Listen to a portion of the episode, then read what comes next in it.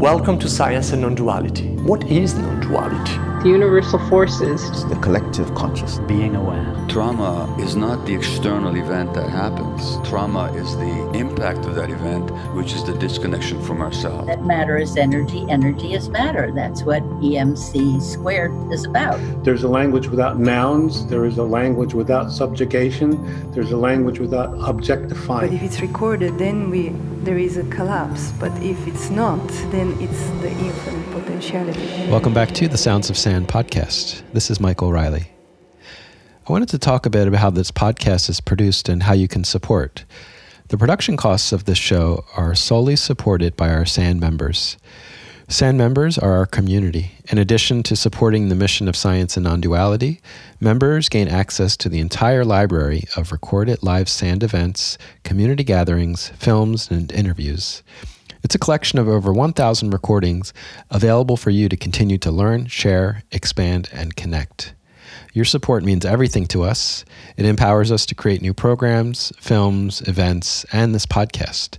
So head over to scienceandnonduality.com slash join or find in a link in the show notes about our monthly and annual memberships.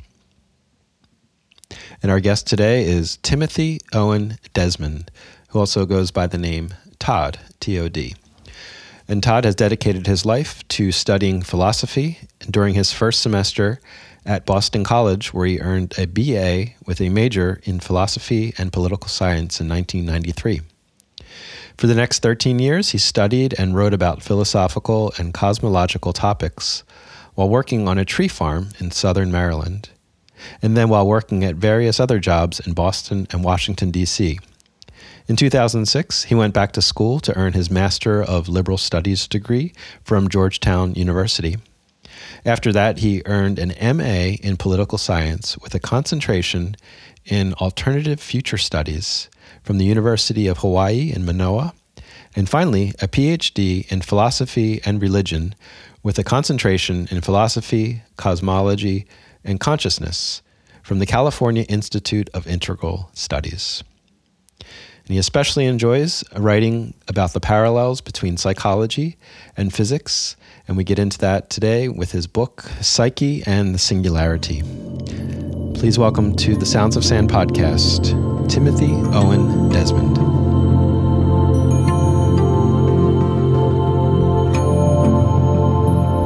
Okay, I'm here with Tod. Thanks so much for being on the Sounds of Sand podcast. Thanks, Michael. So, you have a really beautiful and expansive book and body of work that I'm excited to dive into because I love conversations that feel like a journey. And I think we'll be on a bit of a journey today. But just as a way to orient listeners, would you mind sharing a bit about your background and what inspired you to create this map of the intersection of Jungian psychology and physics and string theory? Sure. I well, I grew up in Bethesda, Maryland, and I went to Catholic school for all but two years in high school, and then I went to Catholic college, Boston College, and I didn't want to go to college. I actually uh, wanted to go into the army, for lack of a better idea. I knew I did not want to keep going to school. I did well, got good grades, but I was just bored with it took the test for the army and uh, halfway through the recruiting sergeant said okay you can stop which scared me because i failed the driver's written test the first time on the last question. And i said oh no. And he said oh no you only had to get half right so you got half right already. Mm-hmm. and then uh, he called my house my dad answered the phone and uh, then when i got home my dad said oh the army called. It said you took the test? I said, yeah. He goes, oh, no, you got to go to college. If you're going to go in the army, go after college, and you're going to mm-hmm. go to Boston College, which is where I went, mm-hmm. because you owe me. That's what he said to me, because you mm-hmm. owe me because I'm your dad. And so I said, okay. Went to Boston College, and they make you take a year of philosophy and theology at Jesuit schools, and they offer a class where it's a six credit philosophy theology combination. Um, and I'm trying to remember the name of that particular class, uh, Perspectives of the Western Mind, I think it was. At any rate, I fell in love with philosophy when I took that. I really liked it a lot. I remember reading St. Augustine, thinking, oh, this could have been written yesterday. It seems so current. and uh, and then Plato and all these great philosophers. Every time I read a philosopher, I got convinced by that philosopher.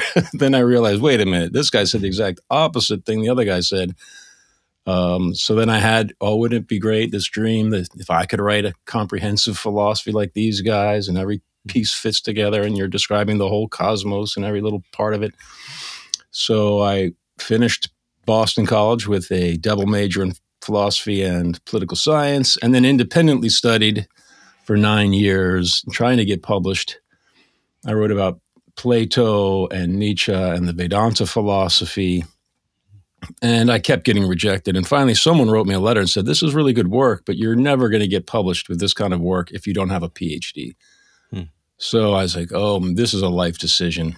I didn't really want to go back to academia because I knew there was a prejudice in academia among most of academics against spirituality. Mm-hmm. it's more of the default position as a mechanistic, materialistic, even atheistic worldview. So I figured, well, this I think is my calling, my vocation for God. And I went back. First to Georgetown University, I got a master's in liberal studies and then to University of Hawaii for a political science master's in alternative futures studies with Jim Dator.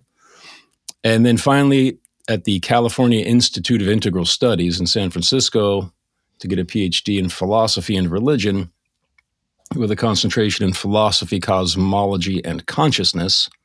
It's called the PCC program. And I took a class there.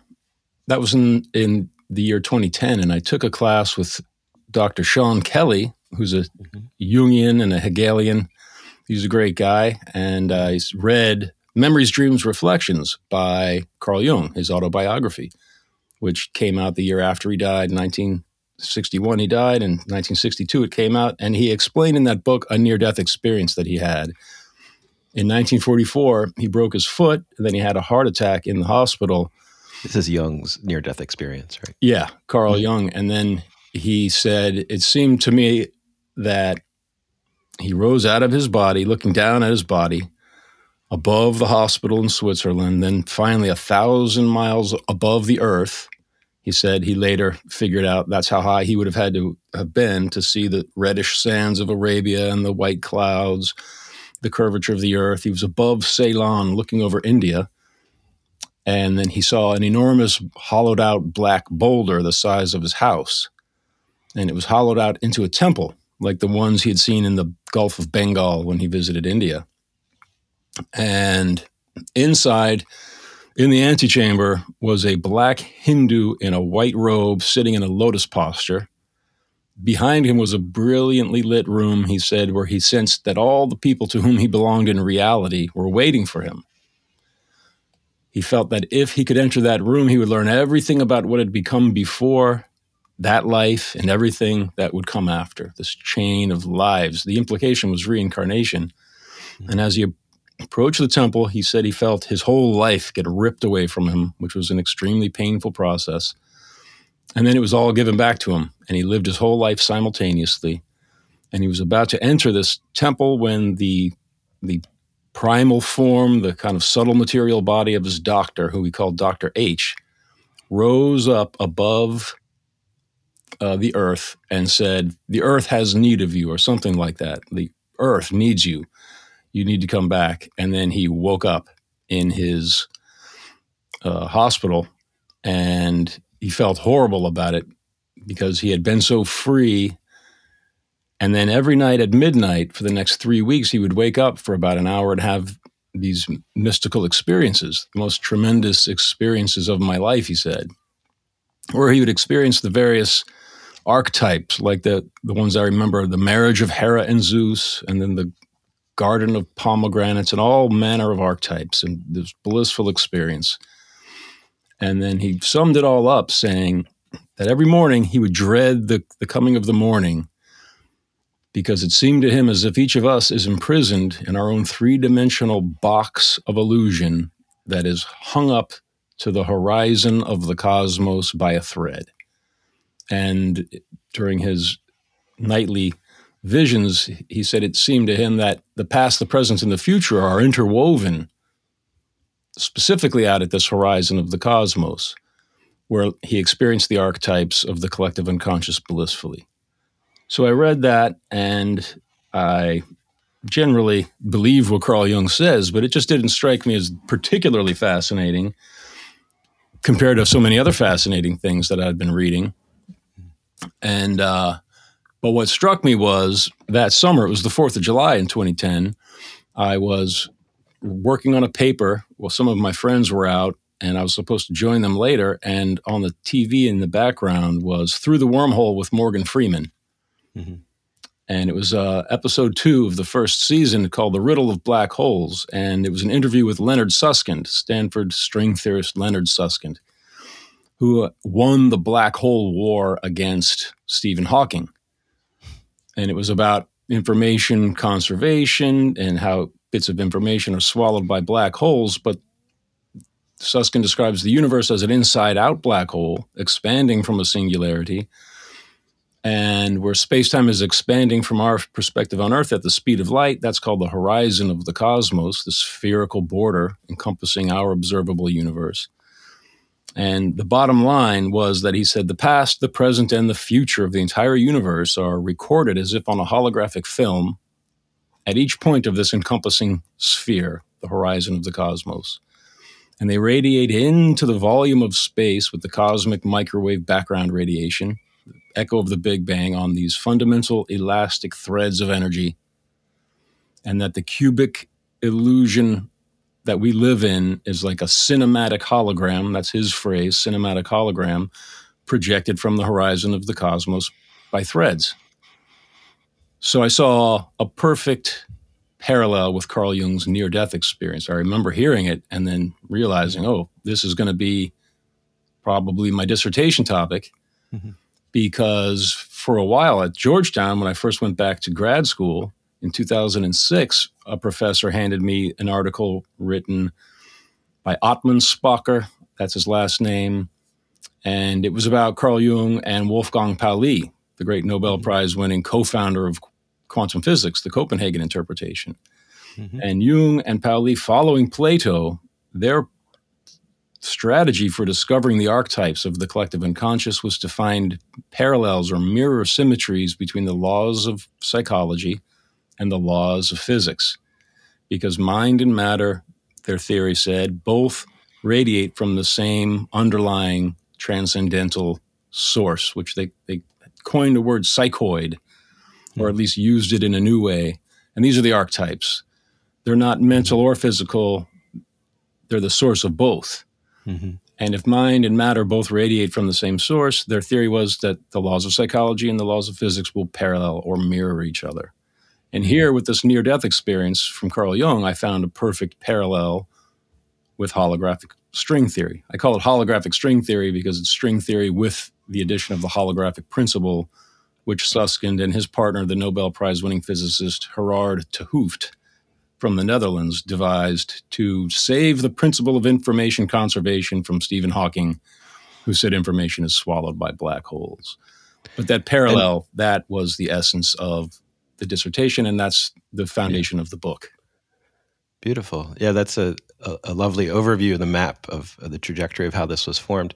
And I'm curious because it would seem like you to to continue this inquiry with with the intensity that you did. Have you ever had a near death experience yourself? No, I have not. I have mm-hmm. had tremendous mystical experiences under the influence of psychedelic drugs.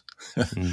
Uh, I don't know what the statute of limitations is, but it was in college, and uh, let's just leave it at that. But they were incredibly powerful.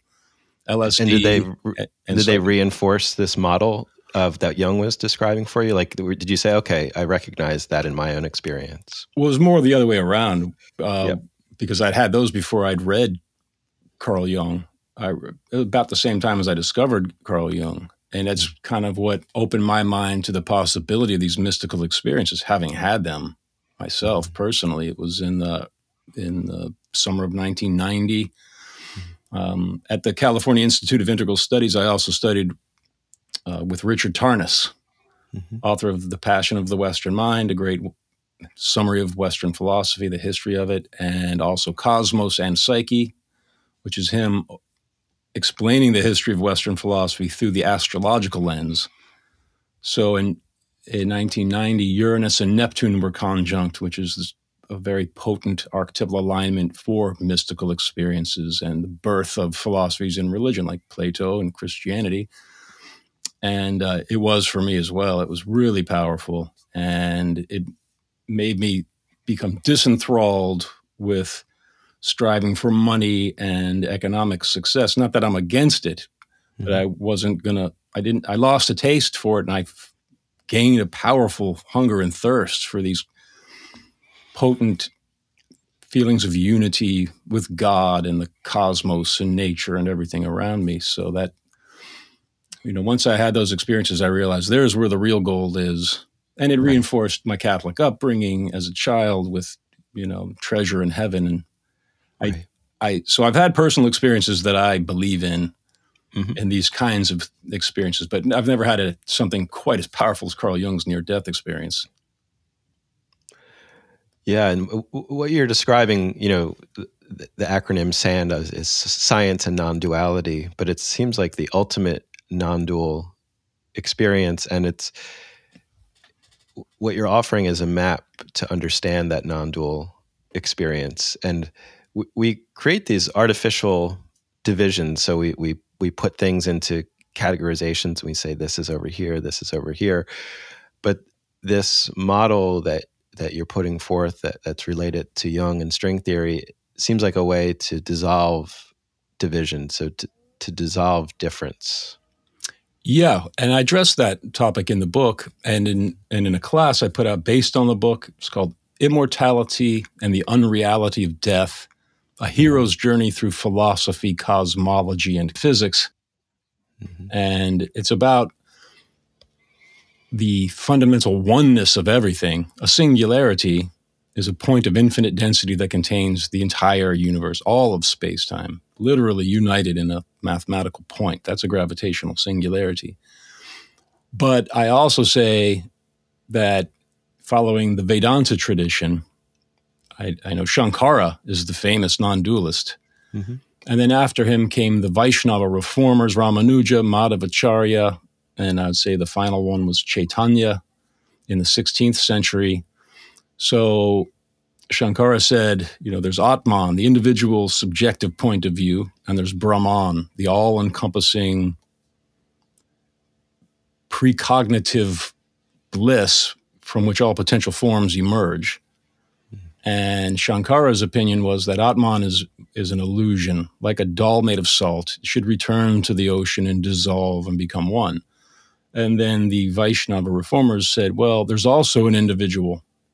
Mm-hmm. There's an individual personal God, Vishnu, and there's individual souls. And Chaitanya synthesized these two opposites. And it wasn't that the, the Vaishnava reformers were saying there's not Brahman, but Chaitanya, I think, provided a formula that he summarized in the Sanskrit slogan, Achintya Bheda Abheda Tattva, inconceivably, simultaneously one and different, that we're all one, merged in Brahman. And simultaneously, we retain our individuality as Atman, although every Atman is part of the Supreme Atman.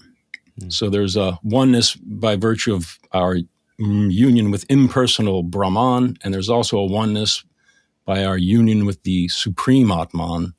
And then there's just our individuality. So it's kind of uh, non duality and duality simultaneously, and that both are applicable. And how could that be? And then he says, it's inconceivable. mm-hmm. It's the mm-hmm. ground of explanation for which there is no further explanation. So that's the philosophy that I believe in and I see this psyche equals singularity equation is falling in line with that. Mm-hmm. So everything is one. All planets, all universes in the multiverse, everything is is one indistinguishable entity, and simultaneously we retain our individuality.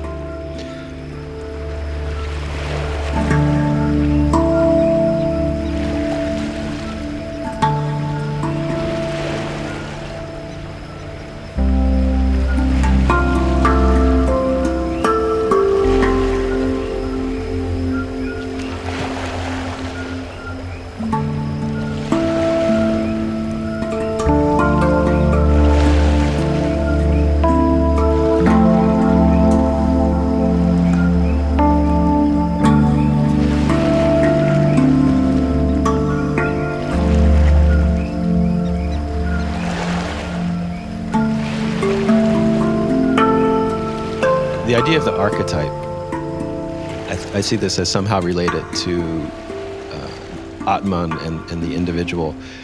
And I'm always curious with the concept of the archetype is we, we can't experience the archetype directly. Like we can't experience pure whatever it is, you know, masculinity or pure silence or pure beauty, but we can sort of approach it in the human form.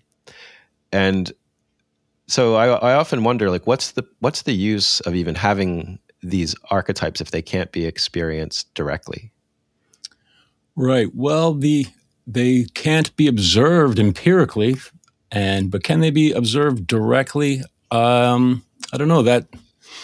That's a good question. I think the following Plato, I would define the soul as well. I define it as a gravitational singularity, but I say that all of the archetypes of the collective unconscious are condensed into the ultimate archetype, which Plato called the idea of the good, mm. and which Carl Jung called the archetype of the self, as well as the unus mundus and mm-hmm. the God archetype and the one. Mm-hmm. So, by experiencing the self, I believe we're experiencing the ultimate archetype of the self or God. And so I do believe we can experience these archetypes directly. I don't think we can explain them adequately with words. We can't present them in some kind of a scientific experiment. But but what you said is a it's a fundamental philosophical question. Can we? I, have been reading Hegel a lot recently. I've been reading him throughout my philosophical career. But he addresses this issue. He says some people say you can't know God and that it's impious to claim you can know God. And then he says, no, you're commanded by the Bible to know God. And it's not easy, but you can know God. Uh, Immanuel Kant, he says, you cannot know the thing in itself, the noumenon, because all of your knowledge is filtered through these a priori built in lenses of cognition. So there's no way you can know anything directly. It's mediated through these lenses of cognition. And Hegel said, no, you can know them because more or less you are these lenses of cognition. So it's an open question. Uh, I, I really wouldn't know how to, you know, prove either side. Mm. But I feel like we can at least tap those art. Those archetypes are the essence of the self. Mm-hmm. And although most of us, including myself, are not self-realized, it, through mystical experiences and just everyone, I think, occasionally, if they live long enough, has some little peak experience where they can take a peek at these ultimate forms. So, um, can you experience these archetypes directly? I think you can. Not that I have mm-hmm. a tremendous amount of experience doing so, but philosophically, I would say I, I think we are the sum of all archetypes condensed in a single point. Yeah, and that that's another way to talk about the singularity. These infinite singularities that are that are present as as psyche and as that that condensed within them is everything that ever was and ever will be. Yeah. Yeah, and that's Plato's philosophy. That's the foundation of Western civilization. So Plato wrote the dialogues featuring his martyred mentor Socrates. I always call him his martyred mentor because Socrates was executed by the city state of Athens for believing in gods of his own invention instead of the gods recognized by the state and for corrupting the youth. That was what they claimed. And Plato presents Socrates presenting his theory of the absolute ideas, which Carl Jung called the archetypes of the collective unconscious. And Jung and Pauli both said this is just a restatement of Plato's theory of absolute ideas. Mm-hmm. I know Alfred North Whitehead, the mathematician and theologian, he said the safest general characterization of European of the European philosophical tradition is that everything's a series of footnotes to Plato. Mm-hmm. It was almost an exact quote there. I believe Jung is one of the most complete footnotes to Plato with his theory of the archetypes of the collective unconscious. But according to that theory, and I think it's most famously summarized in the cave allegory, mm-hmm. in, which is in Book Seven of the Republic, he says, This world is like um, if you take prisoners down into an underground cave at birth, you chain them head to foot, force them to look at the back wall of a cave. Behind them, above the entrance to the cave, above the tunnels, a blazing fire. In between the prisoners and the entrance and the fire above it is a wall that rises up halfway up the height of the cave, and then guards walk silhouettes behind the cave, so their shadows are not cast on the back wall, but these silhouettes of natural objects like a tree or a rabbit are projected. The shadows are projected on the back wall. The prisoners see their own shadows, they see the shadows of the puppets. And they pride themselves on predicting which shadow will come in which sequence. I think it's an allusion to early astronomers predicting which planet would come in which order.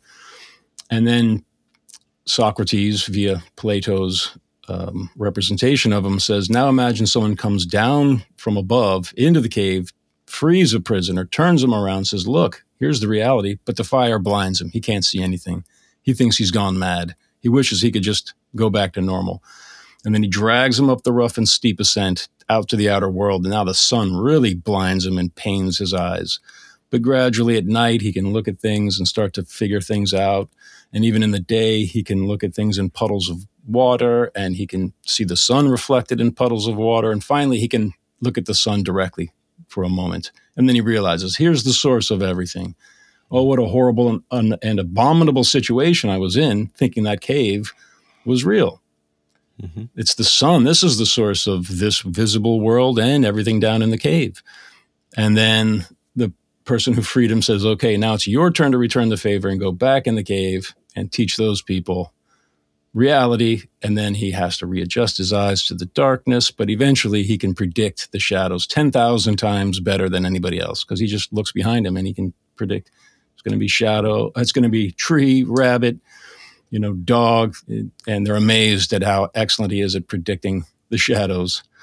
But the final explanation of the allegory is that as the shadows on the wall of the cave are to the three dimensional forms that they represented, so are the three dimensional forms we see on earth, like shadows of these ultimate archetypes, the absolute ideas. And all of the absolute ideas are condensed in the ultimate idea of the good which is the archetype of the sun.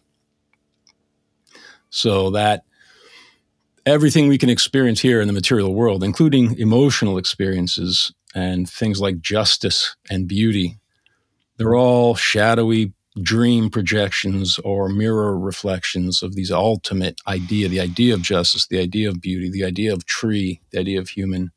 And all of those ideas come from the idea of the good. Hmm. i recognize that humans have this um, we're drawn towards towards story and to creating to creating story as a way to describe reality. And i'm i'm thinking so let's say uh, some ancient people were exploring uh, in present day Colorado, and they're in the mountains, and they find seashells embedded in the rocks. And I am imagining stories of you know gods putting it there, or mystical birds, or et cetera, so forth. Whereas the, the real reason that there's seashells embedded in the mountains is because the mountains and the sea are the same. And I'm wondering in all these layers of, you know, we're talking about black holes and string theory and Jungian philosophy, is there a more essential, simple explanation, or are we creating sort of layers of complexity to, to rationalize why there's seashells in the mountains? Right. Yeah. Well, for Plato's cave allegory, it's got a lot of layers. It seems complicated, mm-hmm. but I don't think it's unnecessarily complex. Um, and here's one of the reasons that I think so is that explaining the cave allegory, Plato then said, or he actually preceded it with the divided line analogy where he divided reality into four segments. He said, Imagine a line, let's say it's a vertical line. Now cut it into two unequal parts, one larger and one smaller. And now cut each of those segments into by the same proportion. The largest segment up at the top is the spiritual world of these archetypal forms. They have a reflection, like a mirror reflection, and those are the mathematical forms, which are eternal, they're like the shadows of these higher level forms like justice and beauty. Mm-hmm. Those two segments represent the eternal world that's intelligible, that you cannot see with your eyes, but you can perceive through your intellect. Now, the uh, bottom segments the shadows of the mathematical forms or the mirror reflections of the mathematical forms are the physical three dimensional objects we see. And then finally, they have actual shadows and mirror reflections in puddles of water and actual mirrors. And those are two dimensional shadows. So, working back up from the bottom, the bottom level of material reality, which is temporary, it's not eternal. It comes and it goes and it fades. It's never the same from one moment to the next. Mm-hmm. The bottom level of reality is actual shadows, two dimensional shadows and mirror reflections. And those are projected from three dimensional objects in the material world. That's the material world. Those three dimensional objects and the way they interact with each other are like shadows or mirror reflections of the bottom layer of the eternal intelligible world, which are the mathematical forms of physics. Those mathematical forms are the shadows or mirror reflections of the higher order of forms, all of which come from the all, the all, the absolute idea of the good, which is like an eye up at the top of the line. Hmm. And he set out the academic tradition. Plato opened the first academy in the olive grove north of Athens called Academia. And he said, if we want to open the eye of the soul to the idea of the good and these other absolute ideas, the best way is to study the mathematical, the eternal mathematical forms that describe the physical forms, culminating with astronomy and music, which are three dimensional solids moving in a, in a regular periodic way that by which you study time. Mm-hmm. So you study the math of the ascending dimensions of nature, linear arithmetic, two dimensional Euclidean geometry. Euclid was part of Plato's Academy. Three dimensional geometry, and then three dimensional geometry and movement, which is time.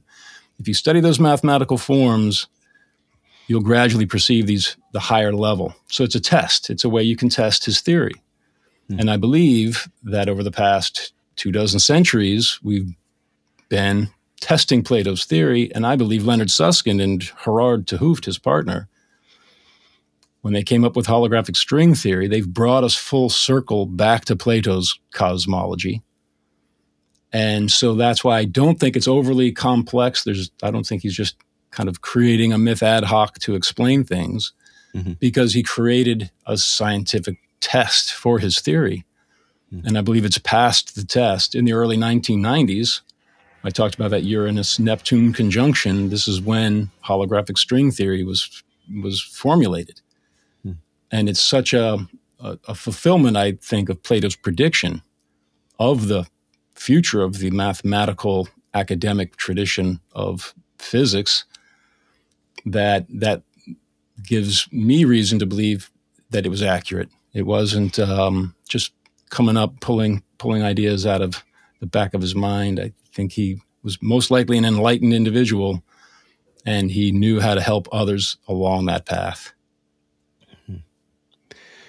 And can you say more about that relationship between string theory and its ability to describe the absolute or the ultimate nature of reality? Sure, sure. So now Leonard Susskind is overtly an atheist.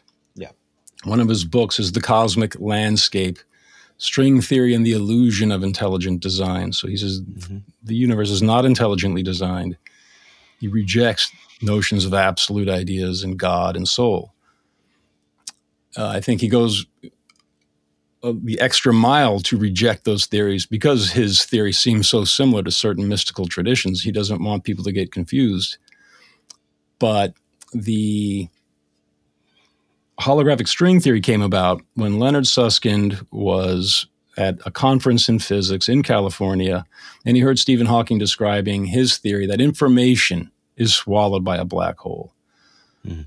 So this is where it starts to get a little technical. We've all heard of the um, the principle of the conservation of energy and mass.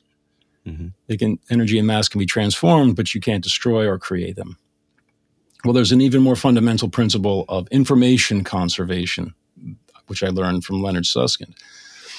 In a black hole, things are swallowed, says Stephen Hawking. The energy stays constant in the universe because a black hole, although it's swallowing matter and energy, which are equivalent terms, it's putting back out what's called Hawking radiation, hmm.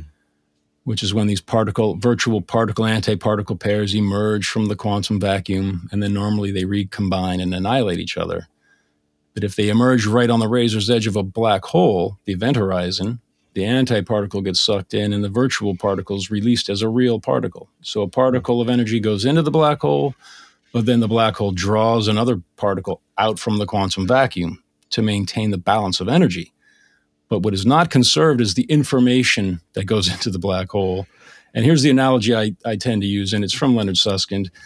I think he mentioned a bomb or a hand grenade. At any rate, if you exploded a hand grenade, all of the energy and mass of that grenade is still going to be in the universe. Every atom of gas and metal is somewhere scattered throughout the universe. And furthermore, if you had a computer sophisticated enough, you could retrace the trajectory of every one of those atoms back to its source, and you could reconstruct that hand grenade. The information is still there, although extremely scrambled. Mm-hmm. However, if that hand grenade exploded near the event horizon of a black hole and the whole mess got sucked into the black hole, you wouldn't be able to recreate it. The information describing everything, once it's past the event horizon, is erased from the universe, says Stephen Hawking. And this was so, the, the black hole war. So, this, so this I, this concept, I've heard this many times, and I, I'm still not clear on it. The idea that black holes they essentially flatten information. So, mm-hmm. if I were to take a, a photo you know the, the, there's information of the people and there's information of the of the colors and the photons and the atoms. And i were to drop that into a black hole it would flatten that at a molecular level to the point where it ne- it would never have existed in time. Is that correct? Well here's here's what leonard susskind and gerard 't Hooft came up with. They mm-hmm. said if you follow that information past the event horizon then Stephen Hawking would be correct. You and every bit of information that you see would be swallowed by the singularity and it's gone. But if you were watching from outside the black hole, you would see something different. Mm-hmm. You would see the fundamental strings of which everything is made. So, string theory says the fundamental quantum particles are made of even smaller strings that are too small to detect down at the Planck scale. What you would see is all of those strings slow down as they approach the event horizon and get smeared out around the event horizon as if on a two dimensional holographic film. And then the outgoing Hawking radiation would release each bit of information back into the universe, thereby saving the principle of the conservation of information. And Susskind goes on to say the universe is an inside out black hole. It was Stephen Hawking who first looked at it that way. He reversed Roger Penrose's model of a black hole, he reversed the time dimension Instead of contracting into a singularity, it's just expanding away from one. And where space time is expanding at the speed of light is called the cosmic horizon.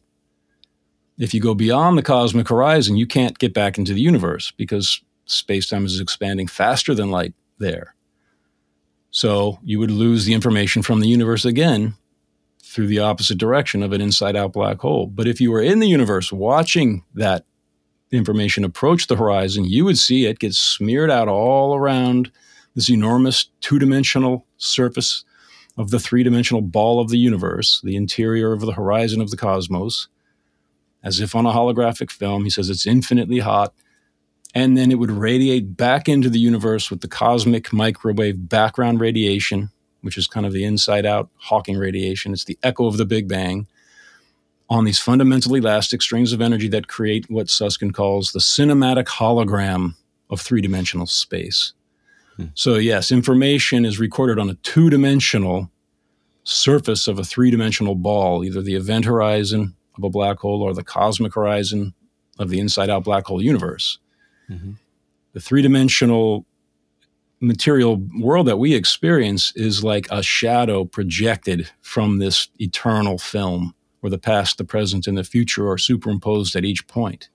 Hmm. And Brian Greene, the famous string theorist Brian Greene, great educator, also an atheist, he said in two different books, this is very similar to Plato's cave allegory. Yeah. But he says the one difference is that in Plato's cave, the three-dimensional objects are higher, are a higher order of reality than the two-dimensional shadows. Hmm. But here, in holographic string theory, the deeper reality is the two dimensional surface. That's the eternal realm. And the three dimensional world of forms unfolding through time is the shadow of the two dimensional surface. And I address that in the book and in the class. And I say, yes, it's two dimensional from the mathematical perspective of us here on Earth. But if you go there during a near death experience, for example, or some kind of a mystical experience, it's infinitely deep. The horizon of the cosmos is filled with all of the archetypes that we can experience here. It's the hyper real. It, because string theory, if I'm not mistaken, so there's it, it, it opens the door to multi-dimensional reality because strings vibrate in maybe 26 dimensions or something like that. I'm not sure what the latest yeah right dimensionality is. I haven't really heard much about string theory actually in a while, but I'm sure there's still research happening or right. happening there. Yeah, so I I am not a mathematical physicist. I read what the mathematical physicists write for the educated right. non-expert. Yeah. So I and some say 26 dimensions in Susskind's books. He says that uh, there are three dimensions of space that we can see, and then the extra dimensions of space whatever number you give them because it's you know six extra dimensions nine extra dimensions 26 they're curled up and compactified yep. at each point of three-dimensional space in these geometrical shapes called Calabi-Yau manifolds uh, Shing-Tung Yau was one of the founders of this discoverers of these geometrical shapes hmm. he wrote a book comparing string theory to plato so that's why yep. i mention him in particular but the extra dimensions of space are compactified in these geometrical shapes down at the Planck scale, which is the bottom level of the physical world, 10 to the negative 33 meters. Um, Susskind says a, a string is down at that level. You can't empirically observe them because we don't have the technology that's powerful enough. But that's where the extra dimensions are. And, and strings are one dimensional? Yeah. And, and that always confused me. I'm like, one dimensional, yeah. literally? Or does it have a tiny bit of width? And they're like, yeah, the Planck length width, which is tantamount to nothing. See, I, I pre prefaced this by saying I am not a mathematical physicist. No, yeah. I, I read about it and I'm like, okay, so it's one dimensional, meaning it's got the width of the Planck length or something to that effect. Strings are one dimensional. The event horizon and the cosmic horizon of the universe are two dimensional although curved, right. in three dimensional space. And then we have the three dimensional volume, and each point of the three dimensional volume of space contains the extra spatial dimensions curled up tightly. Mm-hmm. Those strings wrap around those compactified dimensions, and the frequency of the vibration of the strings combined with the geometry of the shapes around which they're woven account for the different quantum particles that we perceive, which are like various notes played on a more fundamental string. Right and I'm, you know, uh, what we're speaking about today, and all of these these are models of of reality, and uh, we're maybe thinking of the model as going from more simple to more complex. But if we turn the model around, then so now we're we've gone to one dimensionality, and now zero dimensionality, and emptiness and form. So we've been talking a lot about singularity and, and form. Maybe it's emptiness. Maybe that's the root or the end point of reality that we're well, searching for. Yeah, well, you mentioned end point, and I would agree with you literally there. Mm-hmm. Zero dimensionality, a gravitational singularity. Mm. So, the foundation of the theory that I present in the book is psyche equals singularity. Mm-hmm. And that is a translation of, a, of an equation that Carl Jung ended a letter he wrote to J.R. Smythies in on Leap Day, February 29, 1952, and he was trying to they were discussing between each other corresponding about the relationship between psychic energy and mass. Mm-hmm. So Carl Jung learned about relativity theory from Einstein himself in Switzerland between 1909 and 1913. And that was when Einstein had already formulated special relativity and he was working on general relativity, his theory of gravity. So Jung said, okay, I believe the psyche is its own thing. It's not a byproduct of material energy, it's its own source of energy. But if it's got energy, it should have measurable mass because E equals mc squared. Energy equals mass times the speed of light squared. The units of energy can be translated to the units of mass if you multiply the units of mass times the speed of light squared. So, a tremendous amount of energy in every little bit of matter. Well, then why can't we measure the mass of the psyche? Previously, Jung had speculated it's because the mass is so small, we lack the technology to measure something that small. But in the letter to J.R. Smythies, which I call the Leap Day letter, because it was Leap Day, he said maybe the reason we can't measure the mass of the psyche is because it's infinite. And he speculated about the speed of light. If you were to take a material object and accelerate it to the speed of light, it would disappear from space and time. According to special relativity, if you take an object and you accelerate it toward the speed of light, it'll shrink in the direction of travel. That's called aberration. And its time will slow down. That's called time dilation. At the speed of light, it will shrink to zero volume and the clock will stop. So it will be it will disappear from space and time. If you go faster than that, then who knows what happens? A gravitational singularity is a point of infinite gravity. So general relativity says gravity and acceleration are equivalent terms, like g force. If you slam on the gas in your car, you get pushed against the seat, like gravity. So at an in, a gravitational singularity is equivalent to infinite speed. Mm-hmm. What would happen to extension in space if you had infinite speed? It would be nothing. And its its existence in time would also disappear. So maybe the psyche gains intensity at the expense of extension in space. And he talked about infinite intensity of energy. And he concluded the letter with this equation Psyche equals highest intensity in the smallest space. Highest intensity of energy or mass. The highest intensity of mass is infinite intensity. The smallest space is zero volume. And that is the definition of a gravitational singularity, which Karl Schwarzschild derived from Einstein's general theory of relativity in 1916. So, psyche equals highest intensity in the smallest space can be translated as psyche equals singularity, a point of infinite density and zero extension in space. And it contains all of the information of the entire universe. The past, the present, and the future are contained in each singularity. And I'll just add one more very important point that I learned from a philosopher named Robert Bruce Ware, who wrote a book about Hegel. And in that book, he compared Hegel's concept of the absolute idea to a gravitational singularity. He says there's a singularity at the Big Bang, there's a singularity in black holes, and when you try to combine general relativity and quantum mechanics, you find that there's a singularity at every point of the underlying quantum vacuum. So singularities are everywhere. Well, if you apply Leibniz, the mathematician and theologian, 17th century, he co independently co-discovered calculus when Isaac Newton did, and Isaac Newton gave us this mechanistic dualistic cosmology, whereas Leibniz gave us monadology, which is a lot more in line with the psyche equals singularity equation. Leibniz said his principle of the identity of indiscernibles. If you cannot discern a difference between two things, they are identical. And Robert Bruce Ware said a singularity is a point.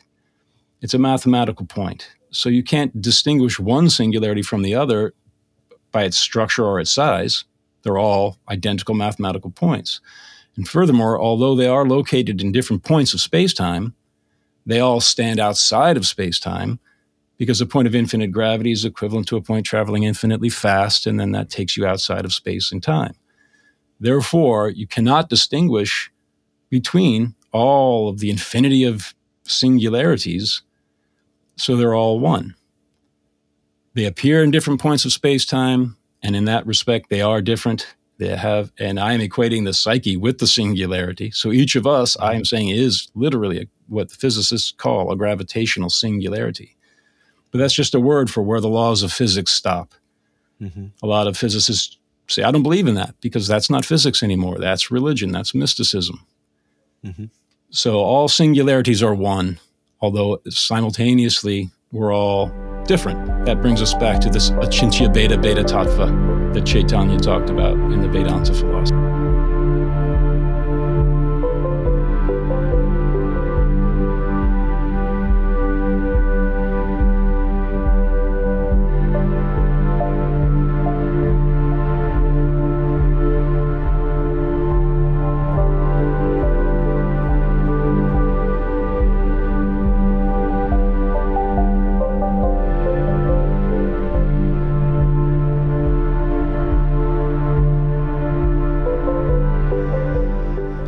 Wondering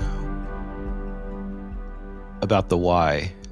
You know, th- these are fun concepts to think about and to explore. But what do you think are some of the practical implications if people were to uh, explore these ideas and live these ideas? That's a good question. I that's why I, one of the reasons I wrote I, I created this class. So a friend of mine, Beto Paredes, he saw my YouTube videos on the book, and he contacted me. He says, "This is great. I want to get in on this. I want to help you spread these ideas." And he had the idea for teaching a class, kind of walking people through it with slides and speaking. And the idea that we came to agree on was this immortality and the unreality of death, a hero's journey through philosophy, cosmology, and physics class. I say, oh, what's the practical reality of this knowledge of, you know, psyche equals singularity? And one of the big practical benefits you get is to address the fear of death. Hmm. So I bring in in that class Ernest Becker. He's a Pulitzer Prize winning author of The Denial of Death in 1973. And he says the fundamental mainspring of human activity is this fear of death. We want to live forever. Not only do we want to live forever, we want to live as heroes. And furthermore, we want our heroics to be appreciated eternally to an infinite degree, which requires that we believe in God whether there's a God or not, he's saying this is the psychic need of, in, of human beings. He says that he distilled 20th century psychology after Freud down to its essence, and it brought us back to Soren Kierkegaard, the 19th century theologian, who said you need to take a leap of faith in God, that your reason will always find reasons to doubt. The infinite regress of reasons. Why is this? Because of that. Well, why is that? Because of that. It'll never end. So at some point, he says you have to just stop questioning and take a leap of faith. So the practical value, I say, of this knowledge, psyche equals singularity, how souls go to the horizon of the cosmos, is that it helps us address this fundamental fear of death and overcome it. And then all of that psychic energy that's wound up trying to create denials of death can be absorbed in this realization psyche equals singularity hmm. because first it overcomes your fear of death. I am an eternal soul. I have good scientific reasons for believing so because the laws of physics do mirror the laws of psych- of Jungian psychology, which is the same as Platonic philosophy, just as Plato predicted, just as Carl Jung and Wolfgang Pauli predicted. And furthermore, that singularity it grants me belief in the eternality of my soul. It also helps me believe in the supreme soul, the ultimate singularity in whom we are all participating, like heroes performing on the cosmic stage, which is what Ernest Becker says the human psyche needs the most to fully develop ourselves, to achieve what Carl Jung called individuation, which is a state of psychic wholeness through the union of all opposites we need to believe we are eternal souls performing heroically for God and that God appreciates what we're doing eternally. And God's infinite mind will eternally appreciate our, the meaningfulness of our lives. So I think practically this philosophy, which can be reduced to the equation psyche equals singularity, really helps with that, with, with what Becker said is the ultimate quest of the human life. And mm-hmm. Plato in the Symposium, he had the priestess Diotima explain that same basic theory to Socrates when they're describing love. That love will help you more than anything in the world, and this whole theory of the absolute ideas and ascending the ladder of love. That was the divided line analogy. If you study the mathematical forms that describe three dimensional physical forms. That's one step up on the ladder towards these higher order of absolute ideas. And ultimately, you can open the eye of the soul to the, the ultimate idea of the good, the source of beauty and justice and equality. So I, I see the, the book and the class as a ladder toward this belief. It gets us closer and closer. It makes the leap of faith I believe, easier to make. You still need to make a leap, but you've got good reasons to do it. and you have a ladder at least. You've got a ladder, and you're you feel at least like you're making progress. And even if it's a delusion, mm-hmm. it's a worthwhile a delusion to spend your time until you uh, die and back into the mechanical, meaningless, soulless cosmos. Nice. Yeah. Beautiful. Well, thank you, Tod, for opening these portals through your book and through your course. We'll have links to that in the show notes so people can connect with you. And thank you for this conversation today, which I hope we can continue in the future talking about more. Like you said, we just scratched the surface. So, right. Well, um, thanks a lot, Michael. I was, I, my friend Beto, he says, Oh, you, you got an email from Science and Non Duality. This is huge. This is really big. so I've been looking forward to this. We have too. So thank you so much. And thank you for listening to The Sounds of SAND. We invite you to explore more of our talks, dialogues, videos, articles, events, and offerings through our website, scienceandnonduality.com. If you've enjoyed this conversation, please consider becoming a member to access our massive library of SAND content, available exclusively to SAND members. And we would love it if you could leave us a review on Apple Podcasts, Google, and Spotify and share this episode with your family, friends, and all sentient beings. Be well.